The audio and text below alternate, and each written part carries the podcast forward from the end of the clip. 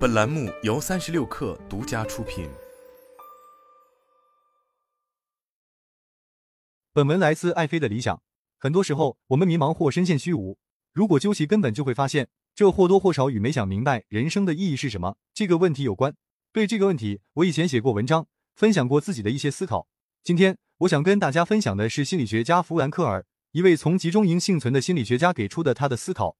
维克多·弗兰克尔是继弗洛伊德的精神分析和阿德勒的个体理学之后，被称为维也纳第三理治疗学派的意义治疗的创始。战期间，因为犹太的身份，他在奥斯维达豪等集中营度过了三年异常艰苦的岁，而这也是他开创意义治疗学派的基础。弗兰克尔说：“没有三种不同途径来发现命的意义。”可惜的是，在他的书里，并未对这三种路径做出详细的解释。在这篇文章中，我希望能从自己的经历与思考出发，对这三种方法做出具体的解释与阐述。一、获得人生意义的第一种方法，通过创造一件作品或从事某种事业。创造一件作品，创造，如果你体会过的话，会发现它是一件异常美妙的事。在创造的过程中，我们会调动全身心资源，发挥自己的智慧与平时不曾发现的潜能，并最终带来一个作品。创造的内涵非常丰富，可以是专业领域的创造，比如写一段文案、写一篇文章、设计并拍摄一个视频、策划并撰写一本书、设计一门课程；可以是业余爱好的创造，比如在业余时间。画一幅小画或拍摄城市街区的照片，可以是大的创造，比如创办一家公司，提出一套理论与方法论，创造一份市场营销方案；可以是小的创造，比如以生活小妙招解决了厨房里的小问题，或是创造了一个菜的新做法，这些都是创造。为什么创造一件作品能给人生带来意义？这是因为在这个过程中，我们不仅深度发挥了自己的潜能，同时也创造出了一份或大或小的成果。所以，不仅过程美妙，而且结果丰饶。二、从事某种事业，工作对现在很多人而言早已算不上是事业，只能算作赚钱养家的工具。于是人也就成为了工具人，也就是劳动的异化。什么是异化？异化说的是本来是我们的东西，结果分裂出去，成了我们的对立面。比如，劳动动作原本是属于人本身的东西，是我们所有人的生命属性。但你看看周围，就会发现，劳动工作早已成为了大多数人用以换取工资、获取享受、放纵消费的手段。成为了我们为了获得工资、获取享受、放纵消费而不得不辛苦忍受的一种痛苦。在这种情况下，工作被异化了，它不再是一个人从事的事业，而成为了他的苦差，他不想做却不得不做的事情。于是，这样工作就算不上是对人生意义的满足。只有当你把自己从事的工作真正转化为事业的时候，人生的意义才会显现。当你在从事一份事业时，你感受到热爱、动力、喜悦、满足，感受到长时间的心流，就会让你在每天清早醒来时迫不及待的去工作。于是你不再遵循周末与工作日的严格区分，你也不再去问工作生活如何平衡的问题，因为在这其中你获得了人生的意义。二、获得人生意义的第二种方法，通过体验某件事或遇到某个人。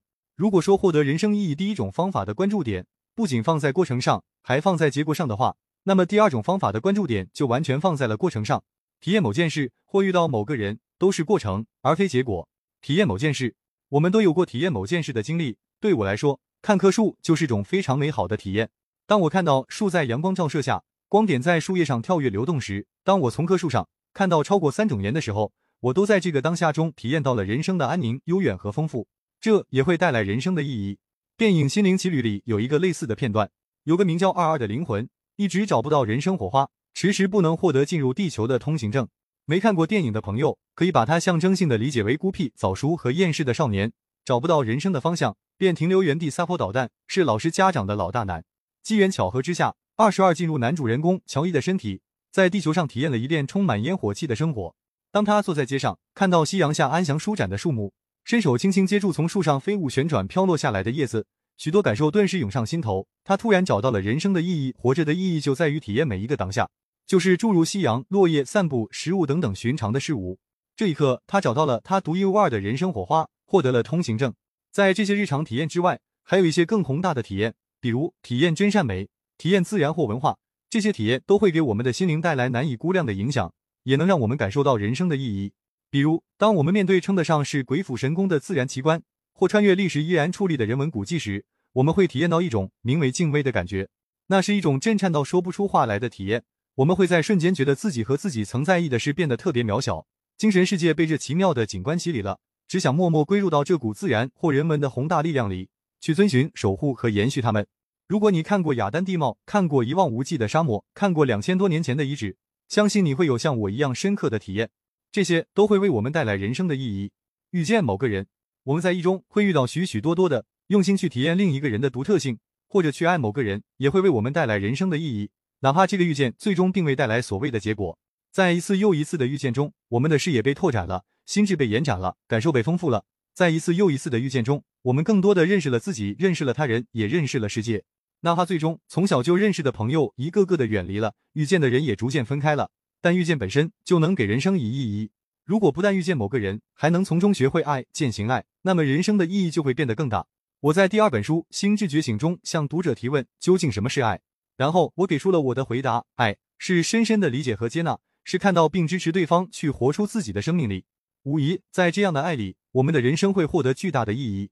三、获得人生意义的第三种方法，通过我们对不可避免的痛苦的态度。以上两种人生意义来源，大多都是人生中的美好体验。所以，当我说他们会带来人生的意义时，你可能会毫不犹豫的相信。但是，当我说到第三种方法时，你可能会感到非常困惑：为什么痛苦也能带来人生的意义？你的想法没错，痛苦本身是无法带来意义的。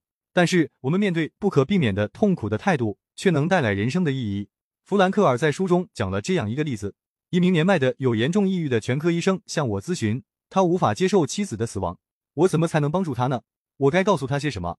我努力克制自己，不说别的，而是对他提出这样一个问题：如果你先他而去，而你太太在你死后还活着，那会怎么样？啊，他说，那他可就受苦了，他怎么受得了啊？我马上回答：你看，他免除了这样的痛苦，你替代了他的痛苦，当然。代价是你现在还活着，并且陷入了深深的痛苦中。他没再说话，摇了摇头，悄然离开了我的办公室。我知道，在一定意义上，一旦找到了意义，痛苦就不再是痛苦了。是的，人生苦难重重，痛苦无法完全避免。很多时候，我们都害怕他，厌恶他，憎恨他，觉得痛苦毁掉了自己本来期待的美好生活。但是，如果我们对待不可避免的痛苦的态度转变了呢？我在《心智觉醒》里谈到的对待痛苦的四个层次。第三层说的是要把自己经历的痛苦转化为生命给予的礼物，同时还要沿着痛苦给予的线索找到自己的方向。